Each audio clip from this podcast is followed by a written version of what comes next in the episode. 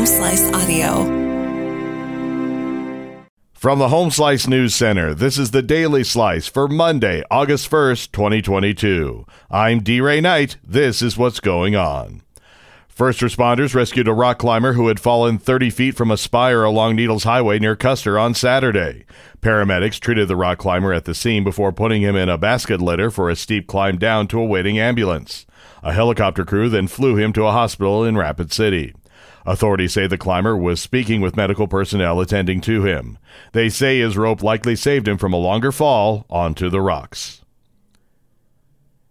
Airmen at Ellsworth Air Force Base have received an honor. Amy Rose has more.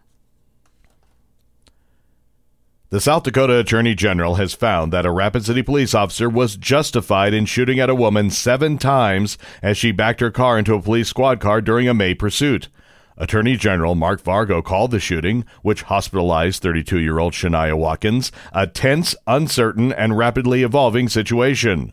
The Division of Criminal Investigation found that Watkins fled from police in her car after an officer attempted to pull her over during the early hours of May 31st. During the pursuit, she reversed her car into a police squad car, and the officer fired on her vehicle seven times. In national and international news, President Joe Biden has tested positive for COVID 19 for the second straight day, in what appears to be a rare case of rebound following treatment with an antiviral drug. White House physician Dr. Kevin O'Connor says in a letter Sunday that the president continues to feel well and will keep on working from the executive residence.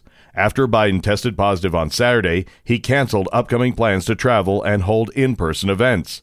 He's isolating for at least five days in accordance with Centers for Disease Control and Prevention guidelines. He was treated with the antiviral drug Paxlovid, and he had ended his isolation on Wednesday.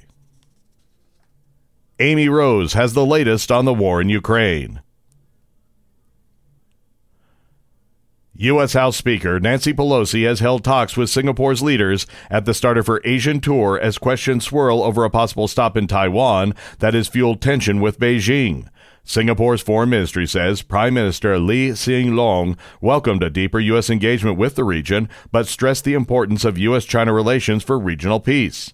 Pelosi didn't confirm reports that she might visit Taiwan amid strong warnings from China against any meddling in its affairs with the island democracy, which is claimed by Beijing as its own territory. Pelosi is scheduled to visit Malaysia on Tuesday and South Korea on Thursday. Her schedule on Wednesday is unclear, and there are no details about when she will go to Japan. Your weather forecast from the Home Slice Weather Center. Sunny and very hot today with a high of 100. Low tonight, 71. And that was your Daily Slice for Monday, August 1st, 2022.